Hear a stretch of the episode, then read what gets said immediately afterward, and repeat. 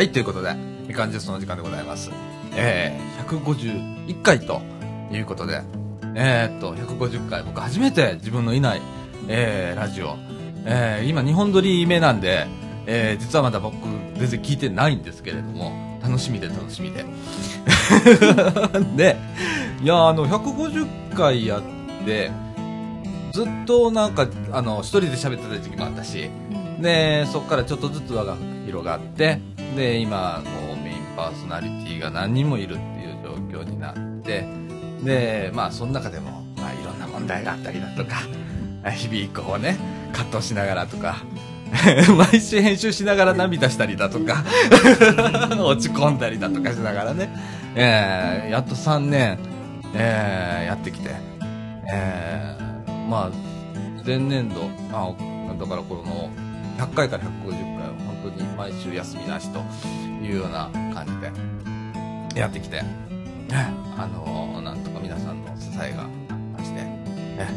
ようやく150回で、目指せ200回って言っちゃってるんで、あと1年は、まあ、とりあえず、やっていって、で、こう、後の人を育てなきゃいけないんで、もう僕もそろそろ、年なので、44なんで今、ね、元若い方ね、を見つけてきて、また、ちょっと別なことしたいんで、また、ね、そういうようなことをしたいみたいなと思っておりますが、はい、引き続きですね、室田さんと、それから、茨城、言ってもいいんですよね。茨城市社会福祉協議会の、佐村浩二さんと、それから、宝塚社会福祉協議会の大関さんと、それから、自己紹介してください。茨城市会議員のアビコです。はい。で、お送りいたしたいと思います。もう、この回は、もうざっくばらんに、はい、皆さん、フリートークでいきたいと思います。はい、ということで、みかんジュース、この放送は NPO 法人三島コミュニティアクションネットワークみかんの提供でお送りいたします。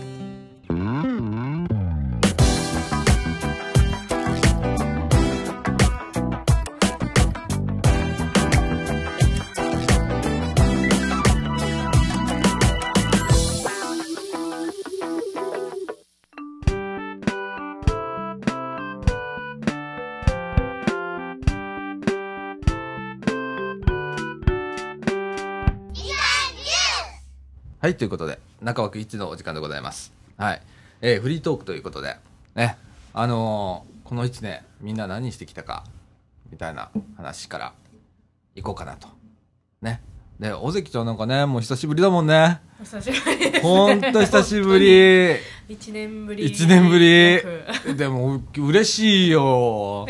私も嬉しいです。すっげえ綺麗になってんだもん。ほんとみんな言ってんじゃん。ラジオだからね、見せれないのが本当だよ。やめてください。もうハードル上げないでください。今ここで iPhone で撮ってね、M 姉さんに送りつけてやってる本当にブログでブログにバンと載るんだから、そういうシステムになってるんだから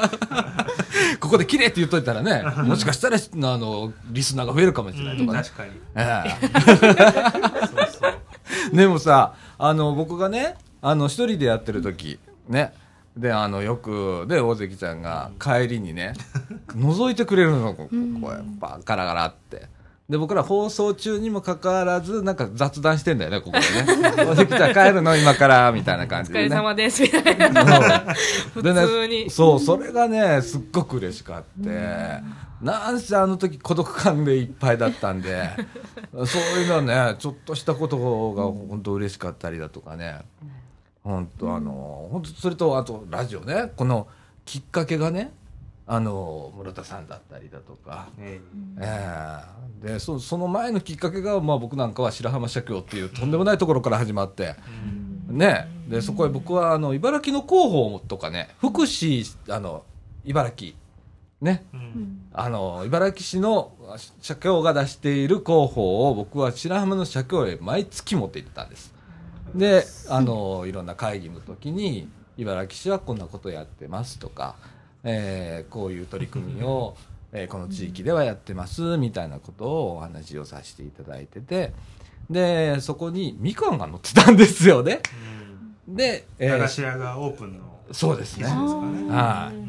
でそれを見て、実は白浜町でも駄菓子屋さんをやりたい方がいらっしゃるっていうことで視察へ行ってくれと言われて、住所見たら掃除で駅前町って書いてあって、僕住んでるのも掃除で駅前町じゃないですかね。どこどこってどここれ知らないん地元に住んでながらね、同じでね、今でこそ、まあ、でも今でも掃除で駅前町なんですけど、僕さらに近いとこ住んでましたからね、この裏手に。ああ、それなのに知らない。通り一本入ったところでも知らないっていうね。そういうもんなんですよね。そういうもんなんですよね。で来た時に室田さんが CS そうですね、当時はね、やられてて、僕はひょんと行って、そうですね、でいろんなことを聞いて、で最後に別れ際でしたね、あれね、確かポロッとなんかインターネットラジオも実はやってるんですみたいな話になって、そうですね、始めたばっかの頃かな、大関さんがね、当時はインターンシップで学生として関わってて、で僕はその時にたまたま自分で自局でやってたわけですよ、インターネットラジオね。でまあすっげえマニアックな番組やってたわけです。でまあ高視聴率をキープしてたわけですよ。道路行政っていう話をね。道路の話を、とか鉄道とかで交通行政みたいな話ばっかしやってるラジオをやってたら、コアなメンバーがその時はもうそこそこのね、毎週20、30は投稿があるようなラジオをやってて。でやってますけれども、やってみませんかって、はい、僕めちゃくちゃ軽いんでノリがやってみようかなと思ってやってみたんですけれども、これみかんっていうのが何やってるか分からへんし、とりあえず半年待ってもらったんですよね、あの時。そうですね、はい、ね、まず知ることから始めるっていうので、まずみかんって何やってんやろうから始まって、で年が明けてからね、そうですね、やりだして、それがもう3年前ですもんね。本当ですね。僕1回目の放送ね、自分のラジオの最後とだいぶ被ってたんですよ。あの時2本やってたんです、僕週に。そうですよね。でまあでね、みかんジュースの第1回目を聞いてみたんですよ、この間。まあ僕ね緊張してるんですわ。聞いてみよう。自分のことことレイディオの最後の落差が同じ時期なのにすごいんですよ。何喋っていいか分かんないみたいなところから始まってるんで、声も違うんですよ。声が違うんですから。トーンが高いとか？低い。なんかおとなしくやってる。なんか福祉だからって構えちゃったんだよね、僕ね。なんか言っちゃいけないとかね。今自由じゃないですか、僕。めちゃくちゃフリーダムじゃないですか。10回目ぐらいからもう自由になってて。結構早い段階で自由になってね。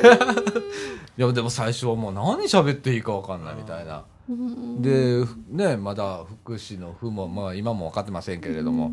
ね。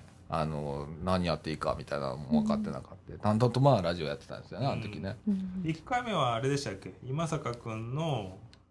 インタビューというかあれですね。そうですね、日向のインタビューを挟んでってやりましたね。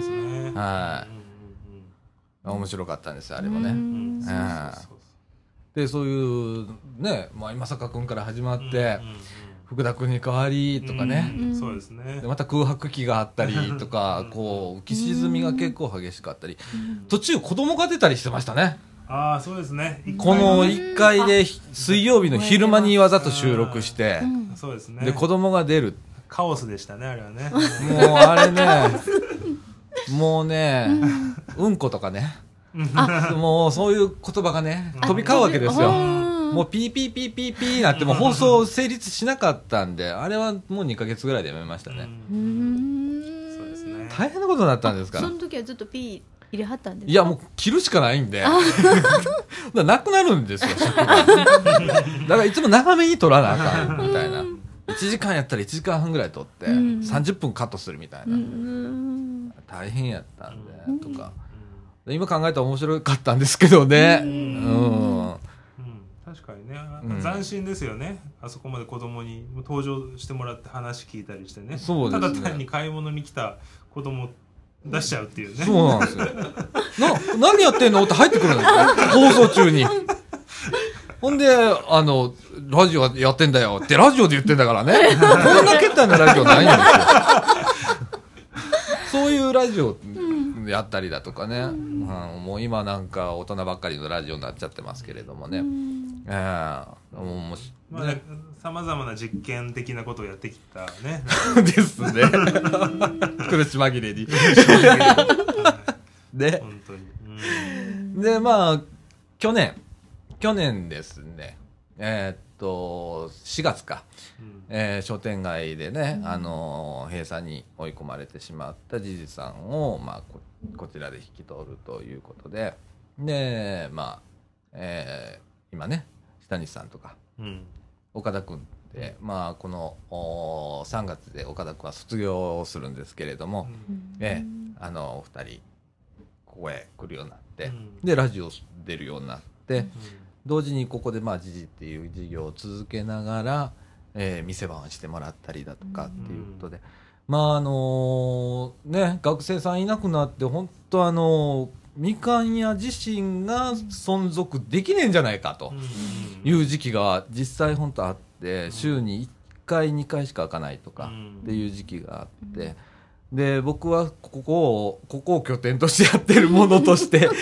俺いないんですよここへ入ってくる人が、うん、誰もね利用しない施設になっちゃうんで、うん、じゃあどうしたらいいんやろうっていうのをずっと考えてて、うん、で思い切って僕誰にも言わずじじ入れたんですよ今日今考えたらダメなんですよ本当はこのね法人の中でね、うん、でもまああの時はもう、うん閉鎖の時期と迫っててとりあえず物入れろと、うん、入れるとこから始まってもう事後報告で企画会議出して、うん、すいませんと時事っていうのを入れちゃいましたとだったらみんなええんじゃないっていうこのねなんか懐のなんか軽いのか懐がね広いのかもうちょっと分かんないですけどこの感じがねみかんの特徴なのかなとかって。本当好きにやらせていただける、うん、だけどまあ責任がね、うん、絶対ついてくるんで、うん、その分プレッシャーとかあったりはするんだけど、うん、でもなんかすごく、うん、やりがいがあったりだとか、うん、もう悩む時もあるんですけどねいろいろとね、うんうん、でもそれでもなんかおもろいなとか、うん、思いながら神さんにねもう3時ぐらいまでやってる時ありますからねここでね午前ですよ午前3時ぐらいまでなんやかんややってて帰ってコロッと怒られてねシューンみたいなねことがあったりだとか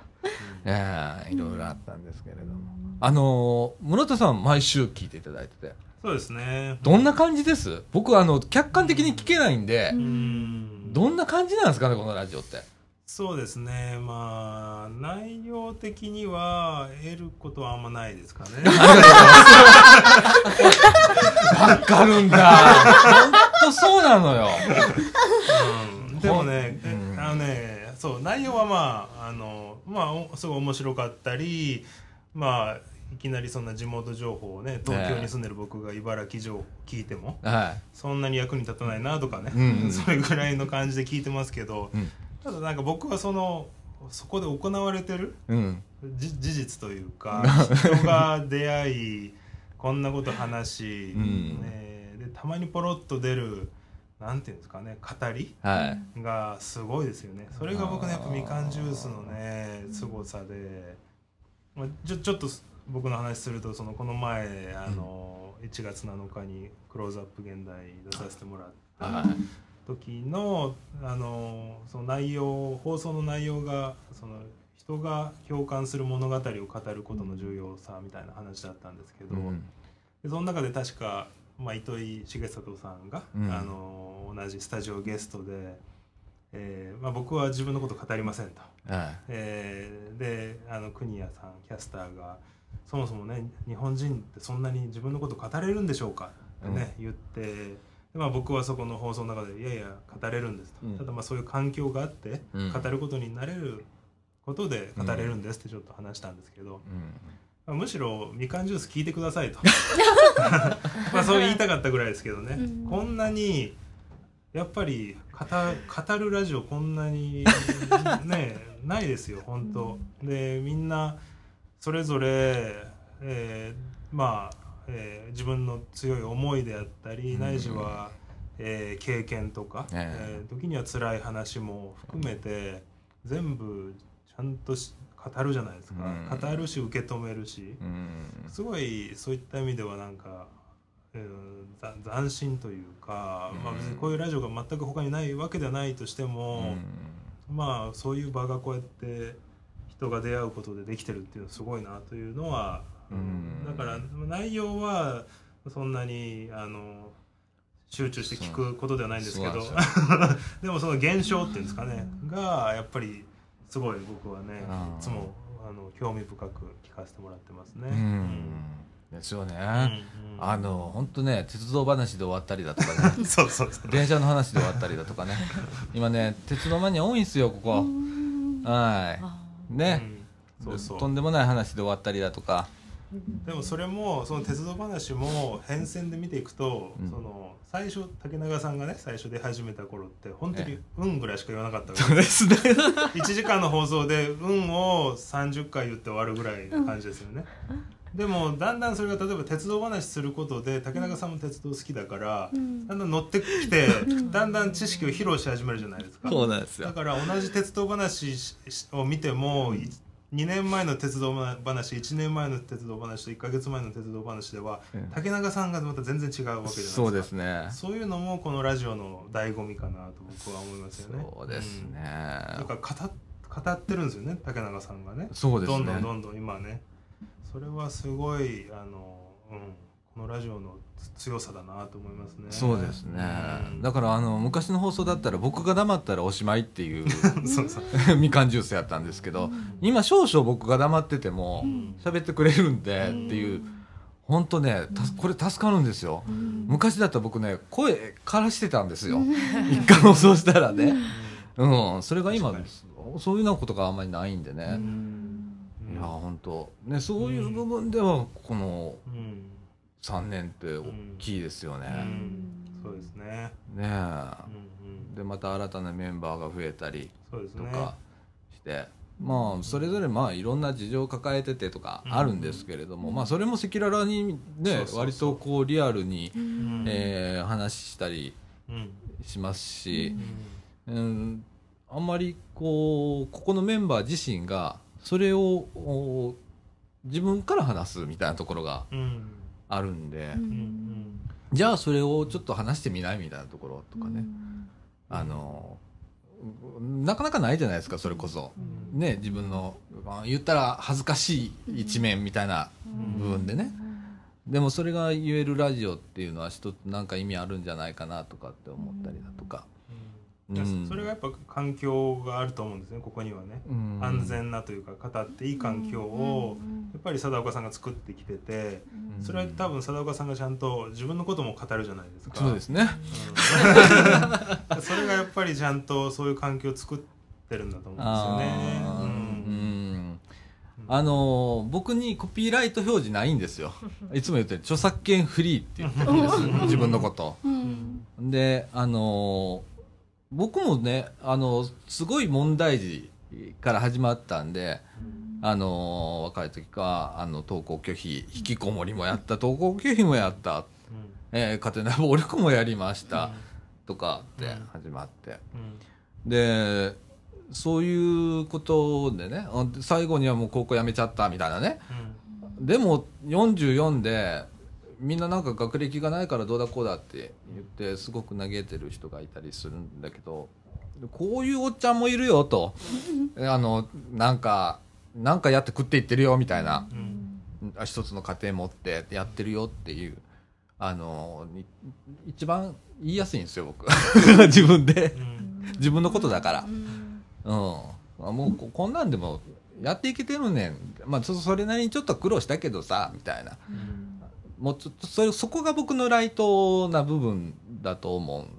んでね、うん、なんかそれをこう苦しく言っちゃったりだとかっていうとなんかそれ自身がまた苦しくなっちゃったりするんで、僕それを割とこうライトに語るようにしてて、大丈夫大丈夫っていう発信がしたいなって思ってるんですけどね。今ちょっとメンバーがちょっと入れ替わってちょっとしにくい環境になりつつあったりだとか、本当に放送って生き物で変わるんですよ、その時期時期で。だからこの3年間同じような放送してたかってもう全然違いますよね。時期によって本当にこう言えること言えないこと、取り上げられること取り上げられないこと、参加する人によって変えていかなきゃいけなかったりだとかするんで、そこがちょっと趣旨変わってしまうかもしれないですけど、はい、前半の、はい、今のその語るっていう部分で、はい、むしろせっかく社協の方とか、議員の方が来てるんで、はい、どれぐらいその仕事の中で自分を語るっていうことをされてるのかをむしろ聞いてみたいなと急に思ったんですけど、それいいですか？それいいですね。それいいですね。いいですねそれ。はい。どうですかね、どうなったか。お関ちゃんができますか、自分を語るですか、それでパッと思い浮かんだのは、今その利用者のご家族との面談を、たまたまやってる時期で、私まだ2年目なのでずっと利用されてるご家族とかもすごい年上の方ばかりだし、2年目の、この職員にその状況とか思いとか、そういうのをどうやって引き出していこうっていう時に、若いっていうのを強みに、まだ2年目でわからないことがいっぱいあるし、ここで学びながらで知りたいことを教えてほしいって言ったりだとか、自分は今ここでこういうことを思ってるとか、それを正直に、上の人とかのこの関係なしに、その面談の時にやっぱり正直な思いを、ご家族に話すことで受け入れてくれるというか、それでご家族もその本当の思いを教えてくれたりっていうのはすごいあって、だから自分がクローズアップ現代の、ホームページで文章を見ながら、でも自分がまずその自分のことを相手に教えることで、っていうか知ってもらうことでその返ってくることって、多いねんなっていうのはすごい今の時期すごい感じてるとこですね。なるほど、語り始める大関さんがいるわけですね今。いや、宝塚には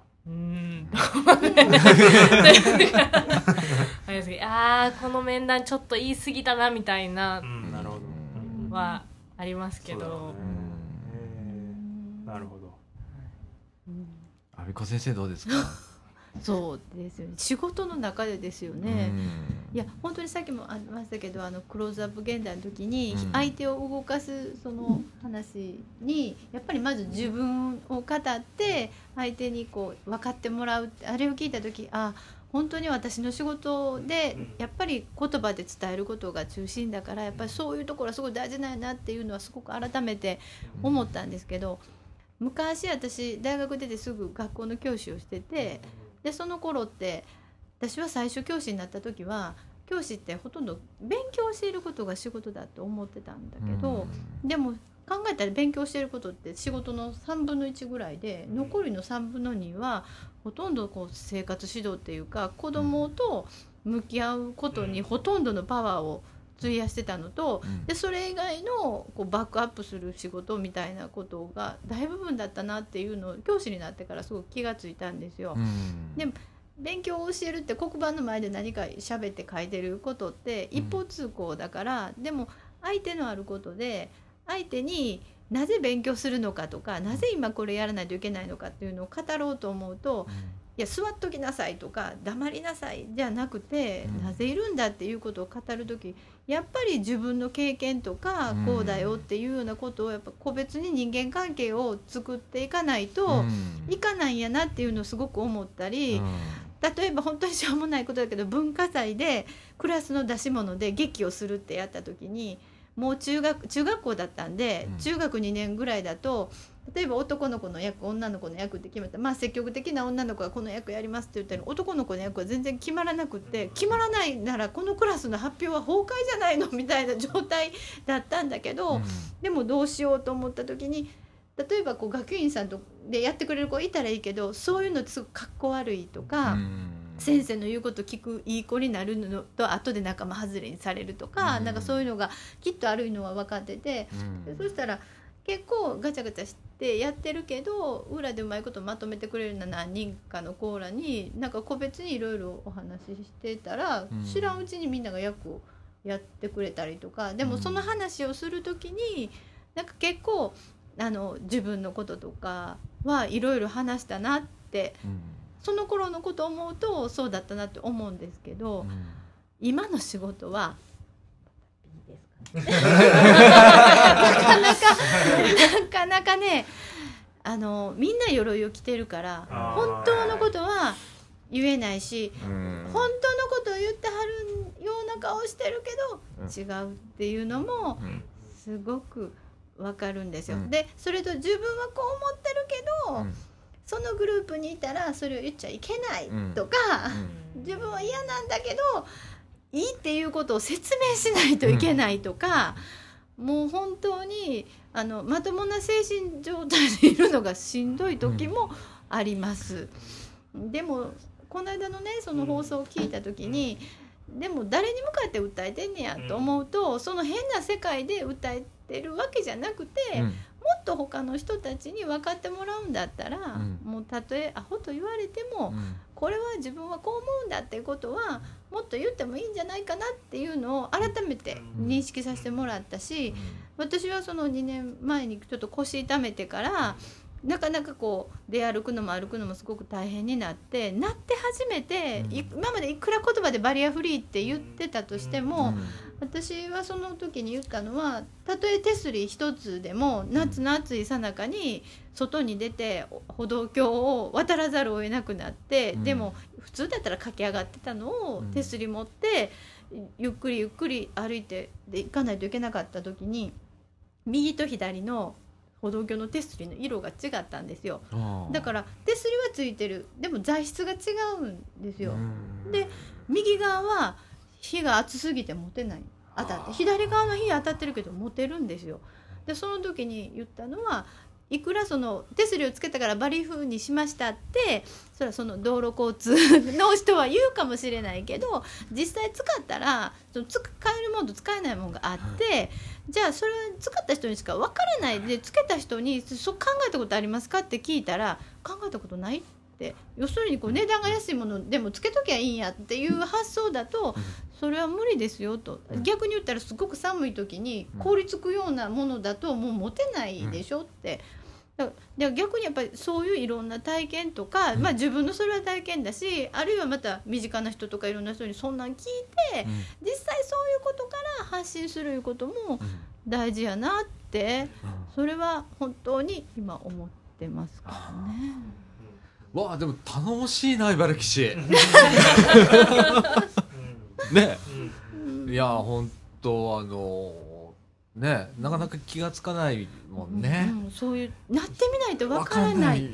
あるんですよね、本当に ね外見で見てたらついてるやんという手すり一つがすごく実は大きいハードルだったりする。そうですよね、そういえばそうですよね、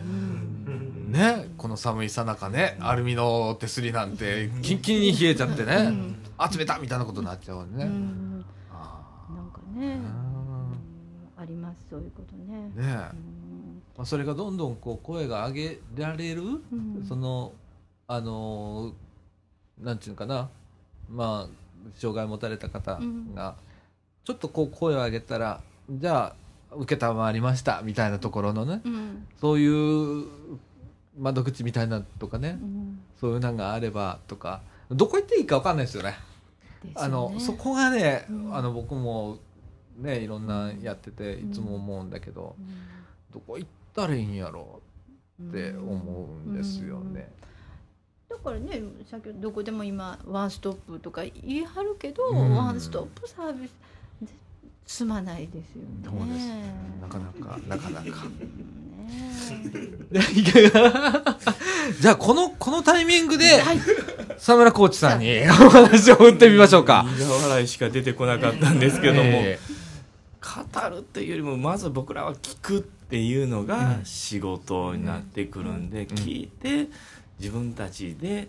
地域で何ができるかっていうのをその、ね、一生懸命考えて一緒になってこうやらせてもらうっていうのが前提にはあるんですけど、語るっていうのも福祉院の人たちと雑談ですね、うんはいうん、そこで一緒にするっていうのを大切にしてまして、こう聞かしてもらって、僕はいつもその人との一致点、どことその人と趣味とか何かが合うのかっていうのをすごく探して、そこの一致したところ、ここは一致するなっていうところをピーポイントに自分のことを開示していくっていうっていう形でなると、やっぱり興味も向こうの人があるからそれを喋ってくれる、だからそこに対して自分が持っているものを出していくっていうような形で、自分をそこからこう開示して、その人と私は一緒ですっていうことで、そこからまたいろんな深い話であったりとか、そういうことを聞くようにっていうふうにできるだけしようかなっていうのがあるんで、総知事っていうのは言うと、僕今ここでソフトボールの一緒のチームを入らせてもらってるんで、すごくね、ここ地元みたいに感じてるんです。毎朝っていうか朝、日曜日の朝にここに大きなバッグを持って家から始発に乗ってわざわざソフトしにここに来るっていうのがあるんで、すごく地元のような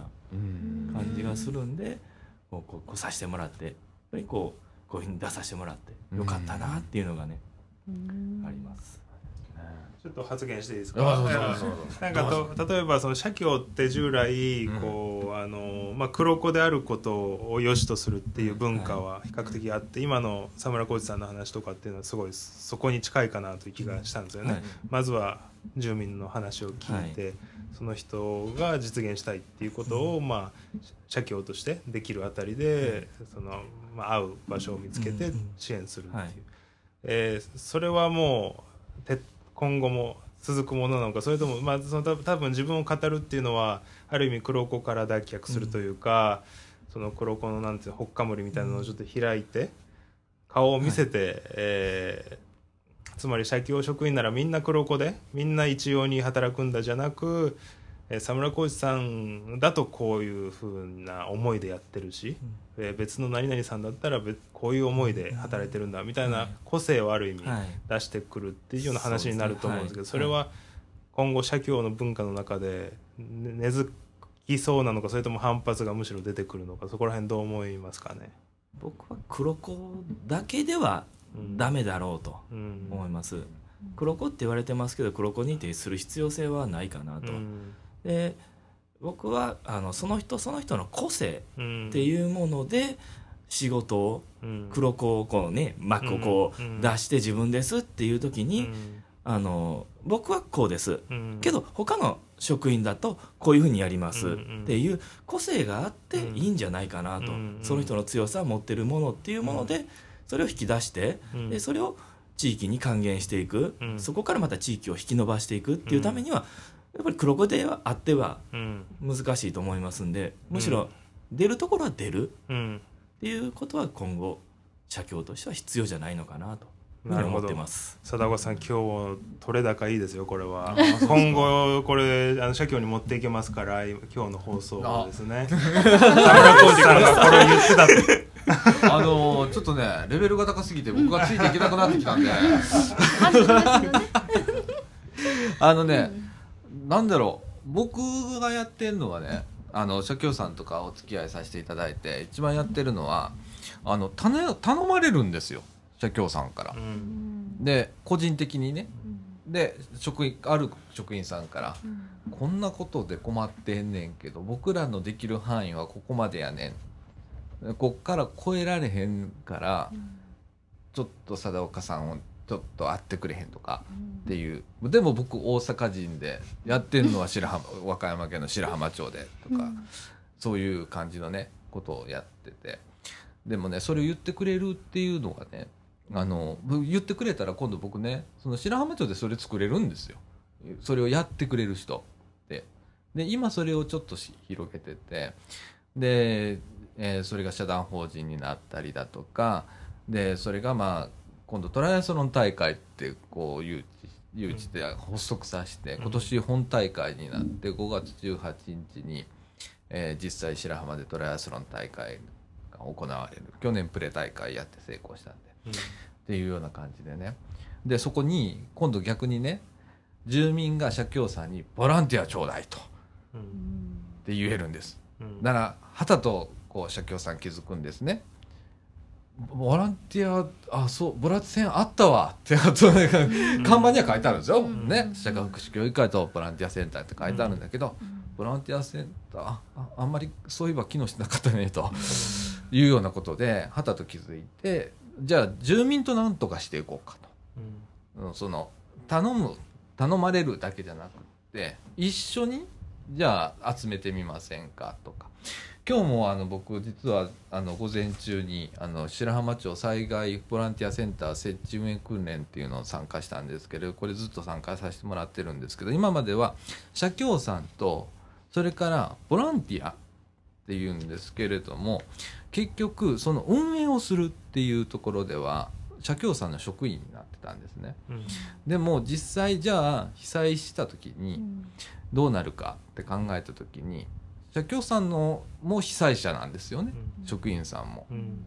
じゃあ足んないじゃんと、うん、これが大規模災害になるとニーズがいっぱい来たら、うん、じゃあそこのマッチング誰がするの、受付そんなん足りへんやん、うん、で他のじゃあ、他府県の社協さんから来はったとしても、その人がその災害ボランティアセンターのこう設置訓練とかしている経験者ならばいいんですけれども、そうじゃないんですよね、うん、今の現実、うん、東日本大震災で、まあ、いろんなことがあって、もう白浜社協さんも、宮城県の渡里町の社協さんへ、ずっと派遣し続けて、そこで学んできたことを持って帰ってこれを始めた、うん、でそこで気づいたのが僕らも素人やったよね、行った時って、うんうん、で最初はもう使い物にならなかったよね、うん、じゃあ住民でそれを作っといたらいいんじゃないの、うん、じゃあ誰が動くかな、うん、じゃあ町の中で商工会の青年部あたりは熱心にいろんなお祭りとかやってんじゃんとかって僕らがポロッと言うと、うん、じゃあ今日絡ましてみましょうかっていうことで、うん、そういう災害協定みたいなのを結んでみたりだとか、うん、今日なんかは和歌山レスキューサポートバイクネットワークって言って、うん、バイク乗った方がね来られて、そこにはもう無線機積んで、で車が入れないところバイクでどんどん入っていくんです、うん、もう先行隊みたいな感じでね、うん、でそういうこれはもう全国組織であるらしいです、うん、でここはまあ NPO 法人で和歌山のレスキューサポートバイクネットワークっていうことで、今日は20代ぐらい来てましたけれども、うん、そういう取り組みを探してきては連携をしてどんどん付け足していく、反省をして付け足していって、反省をして来年何をするか、その時に僕らかましてくれるんです、うん、で僕ら違う見方してるじゃないですか、うん、さ今日のそのなんていうかな固定概念みたいなところがどうしても組織ってあって、うん、でも僕すごいフリー、僕自営業なんで、うん、もう言ったらフリーなんですよだから好き勝手なこと、まあたまには常識外れのこともあるんですけれども、許される範囲内でみんながええなって言ったらやってくれるのが、まあ白浜社協さんだったりするんで、じゃあ一緒にやってて面白いよねと、お互いにこう今付き合いができてるみたいなところで、おもろいなって思って、そこを今までね社協って僕それまで全然何をやってるところか分かんないとかね、今でもほとんどの方そうだと思うんですけれどもね、うん、これからね住民巻き込んでいくみたいなね、それから住民が社協をどんなとこなんやろうとか、うん、何をしてるとこなんやろとかね、うん、いうことを少しずつ知ってもらうにはどうしたらいいんやろうかとかいうことをこういうイベントとか、それからこういうボラ船のとかそういうのを通じて広めていってるのが今の白浜社協の現状で、茨城でもちょっとこうねやっていただきたいなとかってね、僕茨城住民なんだよね実家が白浜にあるだけでね、本当は茨城でやんなきゃいけないんだろうこれね、きっと身近だしね、だから僕月に1回とか白浜行ってる時期があったりして、下手したら月2とかって言ってるんですけど、そんなことしてる場合じゃないですよね本当にね、地元のね住んでるとこのねことでね、また一緒になんか面白いことあったらやりましょうね。また茨城社協さんも災害ボランティアセンター設置訓練とか、そうですね、そこまでまだ残念ながら行ってないんです、はい、もうその時点になった時に僕に声かけてもらったら、またそこから連携してとかいうことを実践してはるところにつなぐっていうことができる。これ僕別に民間の人間やけど、そういうことができたり民間やからできるみたいなこともあるし、もちろん社協さんの中で例えば視察とかでとか会合とかで他府県の社協さんと会合があってって情報ね、共有したりはしてるんだけど、いまいち通じてないなとかっていうのがねあったりして、でも僕らがそのポロッと茨城だこんなことやってるよ言うたら、この間そういう会合行ったんやけどそんなこと聞いてへんけどなみたいなことがいっぱいあったりするんですよ、だからねそういう情報の渡し船みたいなが一つ必要なんちゃうかなとかって今すっごくそれを持ってて、茨城さんなんか一緒に前まではどうぞもうね、自分を語る佐村浩二さんがこれからどんどん茨城の社協を進めていきますからさっきの宣言は僕はそう捉えたんでなんてことをおっしゃいますやら前までは社協の職員、大阪府の職員だけで集まったっていう会があったんです、はい、そこではやっぱり情報共有、はい、交換ってすごくできてたんですけども、それなくなってしまって、でそれ僕が最後の会長をやらせてもらってたんで、すごくこうしんどい思いをした時期で、でその時はやっぱりね本当にいろんな社協の人、大阪府内の情報がねすごく入ってきたんですよ。こんなことやってる、あんなんやってるよっていうのが全部入ってきて、でそれがみんな持って帰れたっていう状態があったんですけど、それがなくなって4年かな5年ぐらいになるんですけど、これ情報量であったりとかも他のもう隣の社協の人がの出入りがどうなってるか全然わからない状態になってるんで、ましてやもう他府県なんて全くわからないっていう状態になるんですよね。候補を見てもやっぱり伝わってこないですし、そういう中でこう仕入れていくって結構しんどいんですね。でまあ他に集まりとかもあるんですけど、こう仕事がこうどんどん増えていくとそこに行くのも結構しんどくなってくるんですよ。億劫になってくるんですね。出てきてる職員やっぱりねいろいろありますけど、そこが辛いところになってきて、だんだん今度また縮小していく、後退していくっていうこう悪い現象、負のスパイラルに陥ってしまってるんで、なんとか脱却しないなとは思ってまして、でやっとまあ前向きに進んでいこうかなっていうこの1年ぐらいなんで、でその中のこうボランティア災害時にどうしていこうかっていうのを今やっと進んできてるっていうところなんで、ぜひ白浜の社協の方と何年か前に茨城の方から研修に行かしてもらってるんです。あ、そうですか。はい。また改めてそういう時期にこう行かしてもらって、そういう勉強っていうのもやっぱりいいなっていうのは思いましたので、はい、今後一緒にいつでもつなげますので、はい、ぜひ。ね、室田先生もね僕引き込んじゃいましたのでごめんなさいね本当にねそうですねね大変そうですね白浜ね、白浜町ねちょっとお役をしていただくことになりまして、はい、5年間ぐらいの国のお金を引っ張ってきてしまって、はい、白浜町がでオブザーバーとして町の方でねのスーパーバイザーみたいな、ね、スーパーバイザーですねで、うん、活躍していただくということで、うん、で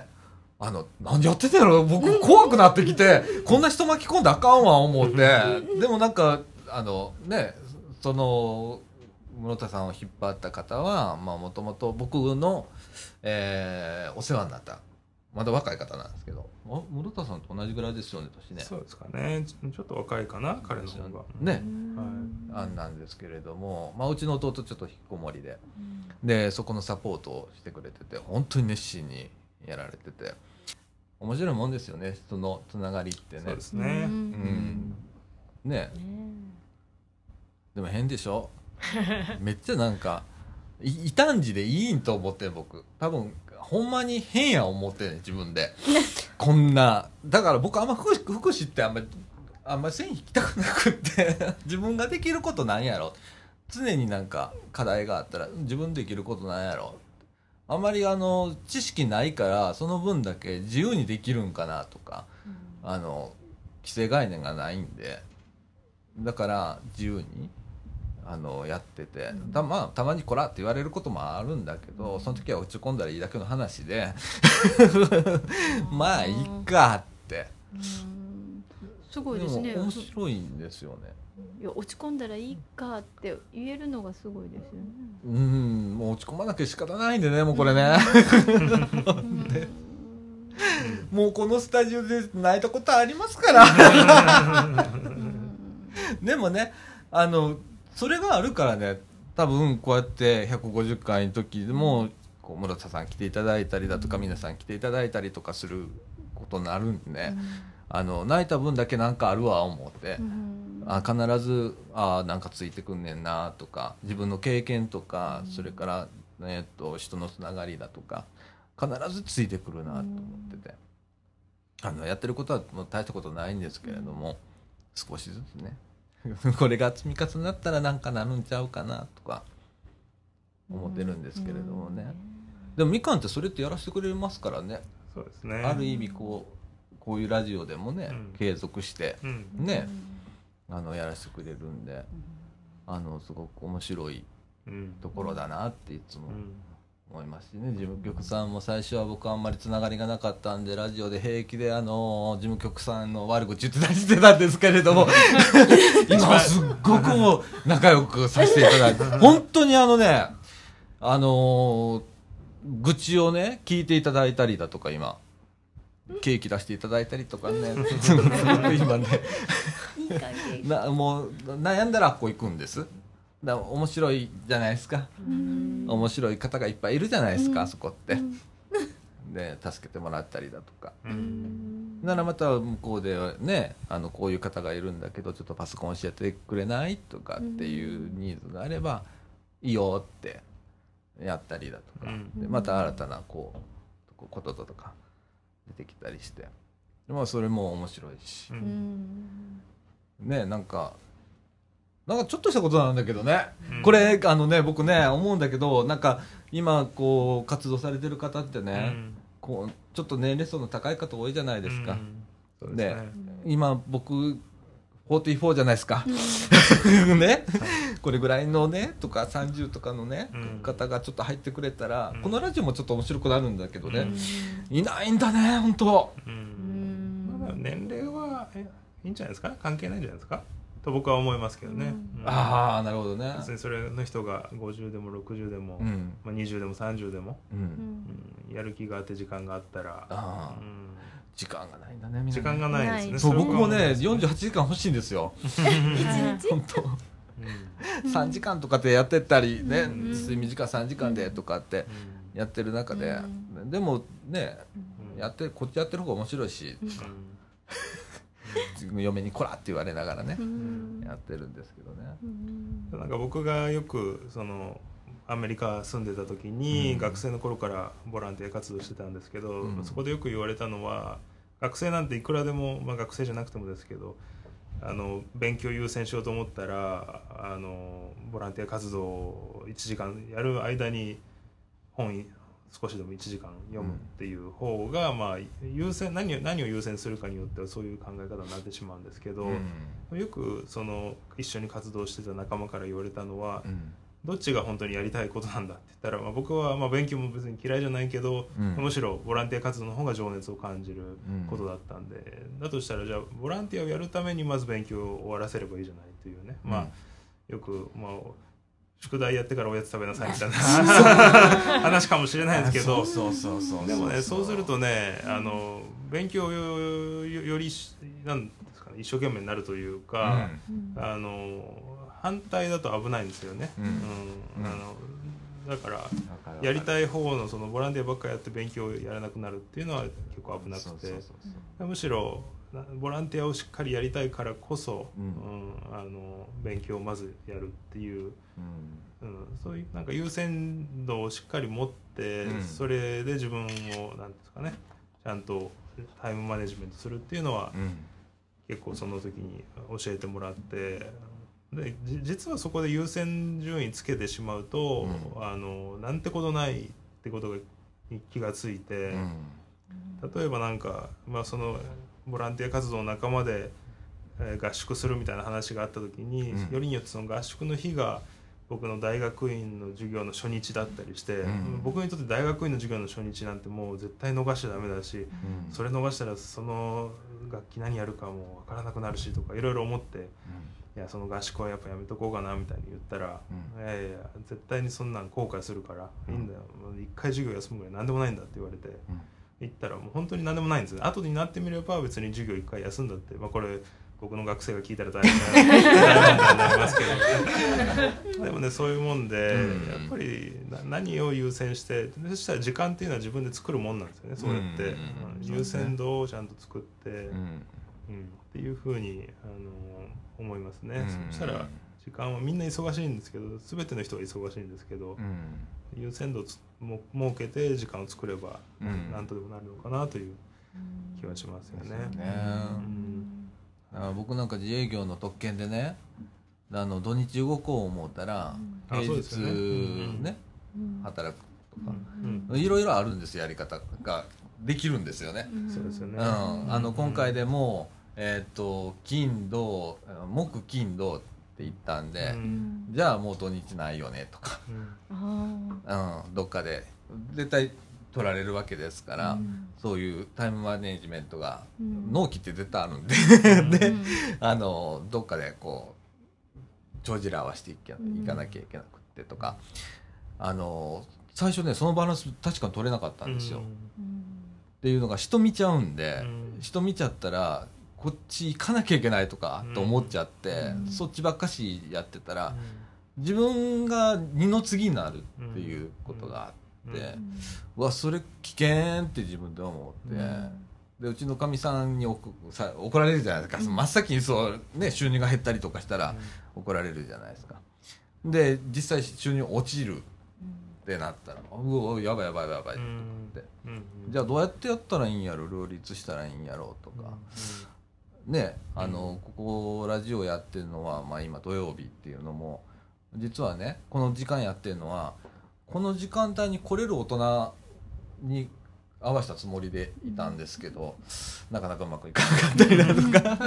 まあ、あんまりいないでしょうけどね。まあまあでも、まあ、今いるといえばいるのか、なんかすっごい難しくてね、いろんなことが、まあ、いいんじゃないですかね、まず自分が来れる時間っていうのが大事ですよね、そうですねそうですねそれが一番ね、いやもうね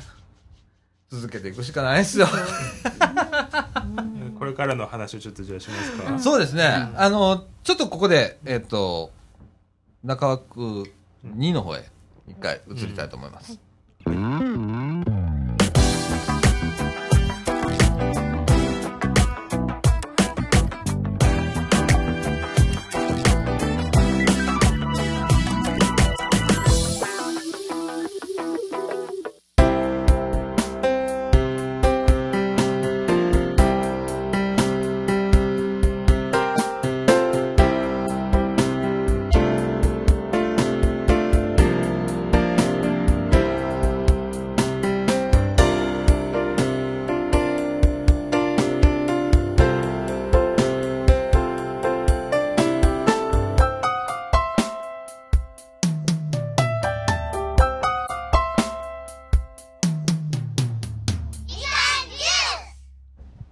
はい、ということで、ちょっと少々時間が長くなっておりますので、ちゃちゃっとこれからの自分みたいなところで、僕からごめんね、もうね、とりあえずこのみかんの中では、他の事業が今頑張ってるんで、公園さんとか日向さん、でそこあんまり見ないようにしてるんですよ、焦っちゃうんでね、でもレベルも何もかも違うんで、向こうは事業としてやられてたりする、僕らは全然違う形態の活動なので、全然あんまり意識してもどうなんやろうとか思ったり、するんですけど、淡々ともやろうかなと、無理せずに、ちょっと去年ちょっと無理したところがあって、精神的にちょっとしんどかったりしたんで、今年はもうちょっと楽にした方がええんちゃうかなって事務局の方にアドバイスをされまして「さだちゃんちょっと楽したら?」って言ってもらって、すごいありがたいことで、それだけそういう見え方したんだなとかって思ったりして、今年はもうちょっと聞きながら淡々と、だから多分鉄道話増えると思いますよ僕はもうそんな感じで行きたいと思います。はい、誰行きます？大関ちゃん行きますかこれからの1年ですか？はまあちょっとその社協に入りたいっていう思った動機っていうか、地域の仕事をしたくて社協に入って、その思いはすごい自分の中で大きいものだったんですけど、こう2年その障害の方と関わるようになって、こうまだまだ知らないことがすごく多くて、でもそれの中で仕事をこなすことに追われてた、2年というか、慣れて、それから、自分がこなさないといけないこととかある中で、最近なんかすごいこの障害のことをもっと勉強 しようって思い出して、なんか今までしてなかったというか知らないことが多すぎたっていうのもあるんですけど、それをちょっと突き詰めるというか、もっと深く勉強したら、もっとここでの利用者さんがどういうふうに過ごすかとか、その生活が変わる何かプラスになるんじゃないかなって思い始めて、でもその中で自分はその地域の仕事もすごいしたくて、その葛藤があったけど、でもその上司っていうか、前の上司に1年間経った後にどっちもしないで終わる1年間を過ごすんやったら、今のところでできる勉強というか、障害の勉強をもっとしたらって、軽く言われて、あ、そうやなって思ったので、ちょっとこの1年間はその、自分のちょっと新しくやりたいな、学びたいなって思ったことをどんどんやっていきたいなと。楽しい、ね、そうですね、いやなんかすげえ立派になったなって44のめっちゃ落ち込むねんけどなんか44気に入ってますね僕ね、昭和44年生まれのね、44歳なんですよ。なるほどそうだ、昭和88年、今年は、なるほど、ありこ先生だ。そうですか、はい、いや私はそうですよね、いや自分がね病気してから思ったことなんです。さっきタイムマネジメント言ってはったけど、私の仕事なんかやったら相手から言われることに対しても断れないってずっとそう思って、だから何か話があるんです、聞いてくださいとか、これ来てくださいとか、これ顔出してくださいって言われたらもう断れなくて、でもそれってだから自分の予定が自分で決められないっていうのを、でもそうするもんだと思ってずっと来たから、そしたらやっぱり病気して一回パンクして、でしたことない入院とかしたらどうなんねやろうと思ったけど、うん、別に自分がいなくても、うん、世の中別なことじゃないってこともよく分かってだからもうなんか優先順位何って言うはって皆さん思ってはった時に、うん、私もでもこう答えられることともうこれ以上したら自分の体限界と思う時は、うん、ちょっとそれはもう遠慮しようかなとでそれに対して罪悪感を持たないでいようってだから違うところでまた返せばいいかとか、うんまあ、そういうふうに考えるように、うん、なりました、うん、でもそのことが結果として私の仕事にとってはすごいマイナスだろうということもよく分かってるけど、うん、まあもうそれはそれで行こうと、うん、でもう一つ今年思ってるのは、うん、この仕事をしてると例えば市民活動とか、うん、普通のグループ活動の時に、うん私がいてるっていうことでかえってこう周りからね、うん、なんかマイナスになるっていうか見られ方が、うんうん、すごいそれがあって遠慮があったんですよ、うん、だから、まあ、一般的に見たらなんやあの人があそこにいてんのみたいな風になったら、うん、公平でないみたいになるとあかんかなと思ってすっごく遠慮してたんだけど、うんうんうん、もうそういうことをしてると、うん、なんかかえって私の言ってることが変に曲がって伝わったりとかっていう風になるので、はいはい、もう私今年はそれをやめてなるほどもう堂々と一緒にやろうと思って、うん、でもしかしたら迷惑かかるかもしれないけど、うん、まあいいやと思って、うん、で別にそれは一市民としての私っていうので、うん、もう一緒にやって、うん、でもちょっとねあることを一緒にやってると対行政と話をしたら、うん、一メンバーなんだけど私が一緒にいてるから、うん、なんか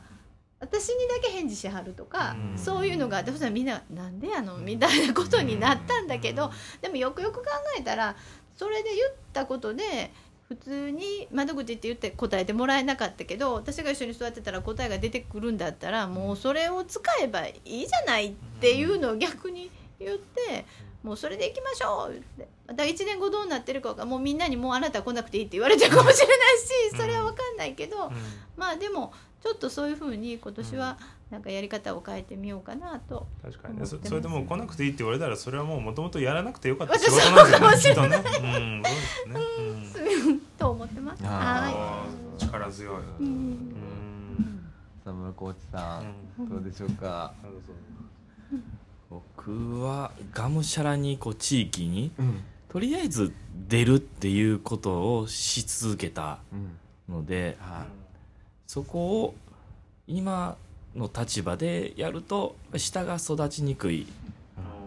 ていうのがあるんで、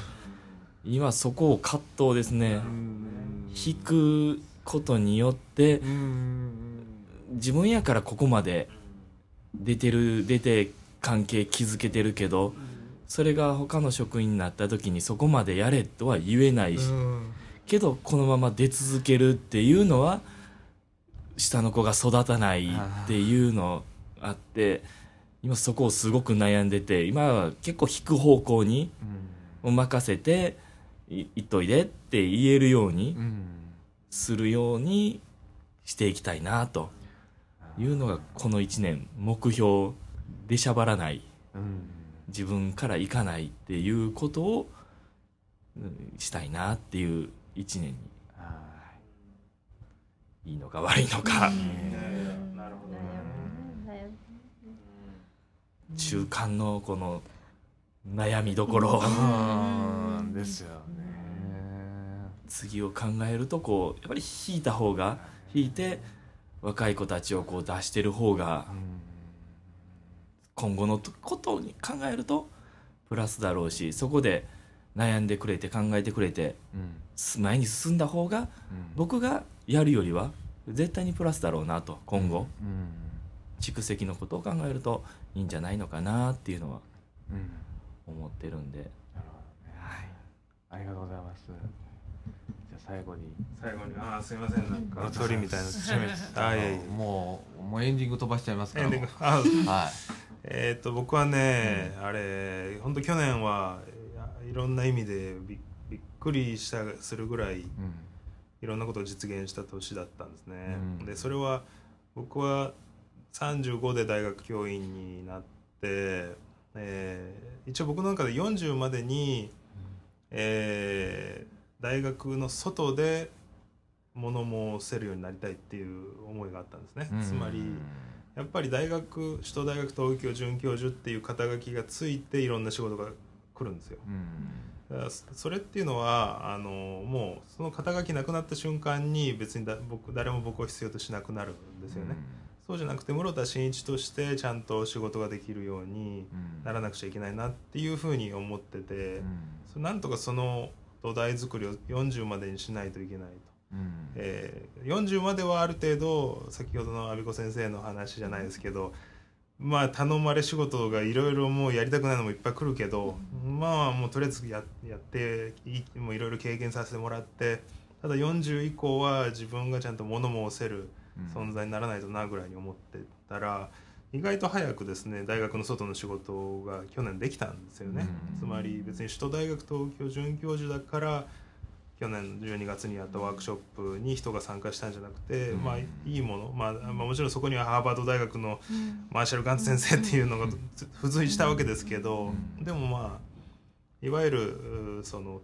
頼まれ仕事じゃなくて自分が思いがあってこれがいいものだって信じてやった仕事である程度物事が進んだことはすごい自分にとっては大きくて、まあ結構ちょっと予定より早かったなという感じだったんですね。だから少し浮き足立ってるところもあるし、やや計画がまだしっかり自分の中で落ちてない部分があるので、今年はちょっとしっかりそこと向き合わなくちゃいけないなと思って、戦略を練り直すというか、その大学とかアカデミックの世界の中での自分のポジショニングと、一方でちゃんと物申せるっていう部分とをどういうふうにバランス取っていくのかなっていうのは、考えていきたいなっていうのはありますかね。でもまあ基本なんか自分が立ち返る場所があることがやっぱ大事で、それがみかんであったり、だからこの前もクローズアップ現代の後に本当大学の裏の自治会なんですけど講演来てくれませんかみたいな話があるのは、むしろなんかそういうとこが僕はちゃんと自分の原点としてそういう仕事しないとなと思って、やれ、テレビうんぬんとかじゃなくて、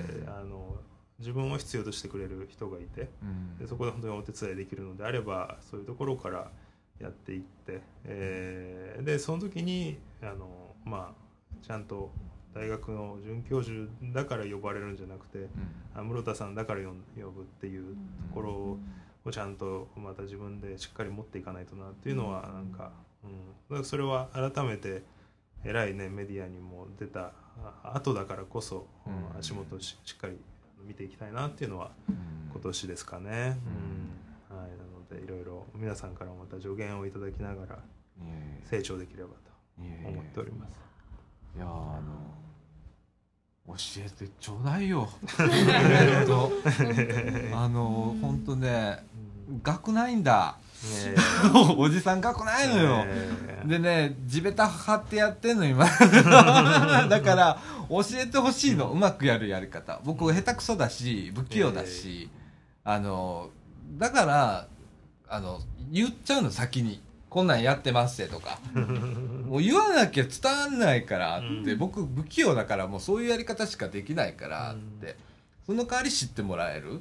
なんかに当たるんじゃないかって言って、僕ボール投げるんですよ、どっか当たんちゃうかなみたいな、当たらへんかったわって、あと100球ぐらい投げたろうかなみたいなやり方やってるんで、すっごい遠回りしてるとは思う、だからねほんま教えてほしいんだよ上手なやり方とかね、上手じゃなくてもいいんだけどうまくやっていけるやり方だとか、でも手短にですけど、その今回12月にお招きした、ハーバード大学のガンツ先生の、おっしゃる話っていうのはすごい僕はいろいろ感銘を受けて、一つは今の貞岡さんおっしゃってたように、僕もどっちかっていうと例えばどっかに呼ばれて研修するっていう時に、30人に対して50人に対して研修して、そのうち3人とか5人がメッセージを受け取ってくれて、うまくなんかそれをメッセージを次に伝えてくれればいいなぐらいのレベルで僕は仕事してたんですよ。でもねそれはねガンツ先生と会って大きな間違いってことに気がついて、ガンツ先生は100人来たら100人全員が自分の伝えたいことを受け取って次に伝えるってことをする、そのさせるための準備にもう完璧にというかもう入念に準備をするっていう仕事の仕方をされてて、こういうことかと。だからまあガンツ先生はオバマ大統領を黒人で初めての大統領をまあ誕生させた、この影の仕掛け人みたいに言われてますけれども、これがその仕事の仕方なんだなって思ったんですね。つまり何かこう理想を語ってこれだって言ってても多分それ実現しないわけですよ、なかなか。黒人の大統領をアメリカに出すなんていうのは夢みたいな話ですよね。でもそれを本当に実現させた背景には、絶対に実現するやり方っていうのをちゃんと準備して入念に準備してやってて、それはすごい僕は感動しましたね。あ、社会変えるってこういうことなんだと。でガンツ先生はそれを自転車に乗るようなものだって言ってて、もっと言うとリーダーシップとは自転車に乗るようなものだって言ってて、リーダーシップっていうのは生まれてカリスマリーダーのように生まれ持ったものではないと。リーダーシップっていうのは全員学んで得るものだ、その得る方法っていうのは自転車に乗るように、例えば自転車乗る人がこう自転車学の教科書読んで自転車乗る人いないわけで、みんな乗ってみて転んで失敗して、もう一回起き上がって乗って失敗して、これを繰り返してみんな自転車乗れるようになると。でそこで重要なのはその自転車倒れて乗るっていうことにとことん付き合ってくれる人が後ろで自転車の持っててくれる、乗れるまで支えてくれる、支え続けてくれる人がいるから乗れるんだと。それが支えてくれる人がいなかったら一人ではなかなか自転車乗るって大変なことはなわけですよね。だからその支えるっていうことをすることがこそがリーダーシップだって言ってて、次のリーダーシップを生み出すために自転車の後ろを支える、それを次の人がまたやるようになる、これこそがリーダーシップだって言ってて、そのやり方で社会を変えていくんだなっていうのをすごい僕は学んで、僕はどっちかというと、はい、じゃあ自転車こうやって乗りますよ、はい、乗ってください、10人中1人乗れた、よし、今日は1人乗れたからよかった、これっていうのはもう続かないんですよね。でその人が次10人に会って、はい、乗ってくださいって言っても1人も乗れませんでした。でもそこで止まってしまうんですよね。僕が変えれる社会っていうのはそれだけだったんですけど、ガンツ先生は10人がいたら10人が全員乗って、さらにその次の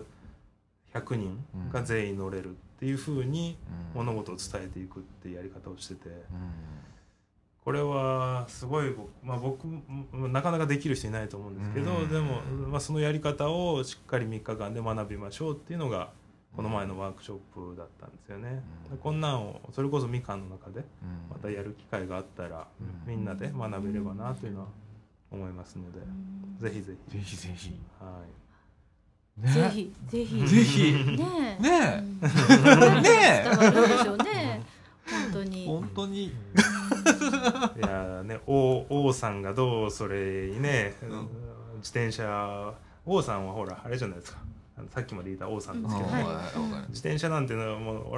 俺乗らへんでって言ってバイクでブイーンってピンポン行っちゃう人だから、そこら辺がどうなるか分かりませんけどね。そうですね。いやね、みかんもね、そういう中でリーダーシップっていう次のリーダーシップとか作っていかないとダメだし、ね、高齢化してるのは確かで、ね、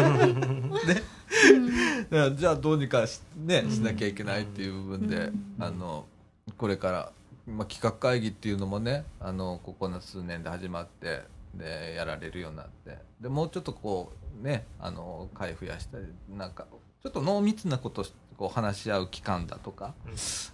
本当はサマーキャンプっていうのが、僕はみかんのスタッフの方とか、合宿みたいなね、合宿でね、濃密にじゃあ今後こんなんしてみいひんみたいなことを話し合うようなキャンプってできたらおもろいなとか、別に白浜じゃなくてそこら辺の野外活動センターみたいなところでいいんで、できたら面白いなとか思ってるんですけれどもね。はい、思ってるだけじゃダメなんでねゆったりやらなきゃいけなくなっちゃうんだよこのみかんはでもやらせてくれるからまあいいんだけどね。あまあそんな感じで、うん、本当に時間が、23時19分ということで、遅くまで皆さんありがとうございました。ありがとうございました。本当に150回皆様のおかげでなんとかおめでとうございます。僕もあれ本当さだちゃんのラジオじゃないので、そうですね、本当に僕ねもう最初から言ってるんで、これさだちゃんのラジオじゃないんで、あくまでミカのラジオで、主人公は誰もいないんですよね、うん、で好きな人が好きなように喋りゃいいし、僕がいなかったら終わるっていうのをほんまにこれだけはどうにかしたいので、うん、それを今から作っていこうかなと、うん、すいません。ちなみに200回は何月何日になるんですか？はい、予定では来年の今頃です。1年は48回、うん、そうですね、なんやかんやでね52回ぐらいですかね、うん、52週ぐらい、あ、そうか5週ある時があるからですかね、うん、はい、なんでじゃあちょうど1年で回ってくるって感じですかね、はい、大体この時期になっておりますので、うん、はい、来年どうなっているか、はい、年末年始ぐらいになるかもしれないですね。来年はうわやっべえやっべえ、その時僕休みます今年はほんまねそういうちょっとね緩く、うん、もうちょっと休んでもいいかなとか、M姉さんとかも大変なんでね、うん、本当バックグラウンドで支えてくれてる方がいてのこのみかんジュースなんで、ちょっとペースを落としながら、まあ、お母さんそれこそホテル貸し切って年越し200回記念パーティー、わお言ったもんね王さん言ったもんね、やりましょうね本当にね、うん、カウントダウン200回いいですね、いいですねそれねその時は大関さんもね本当に田村浩二さんも本当に今日全員参加で本当ね、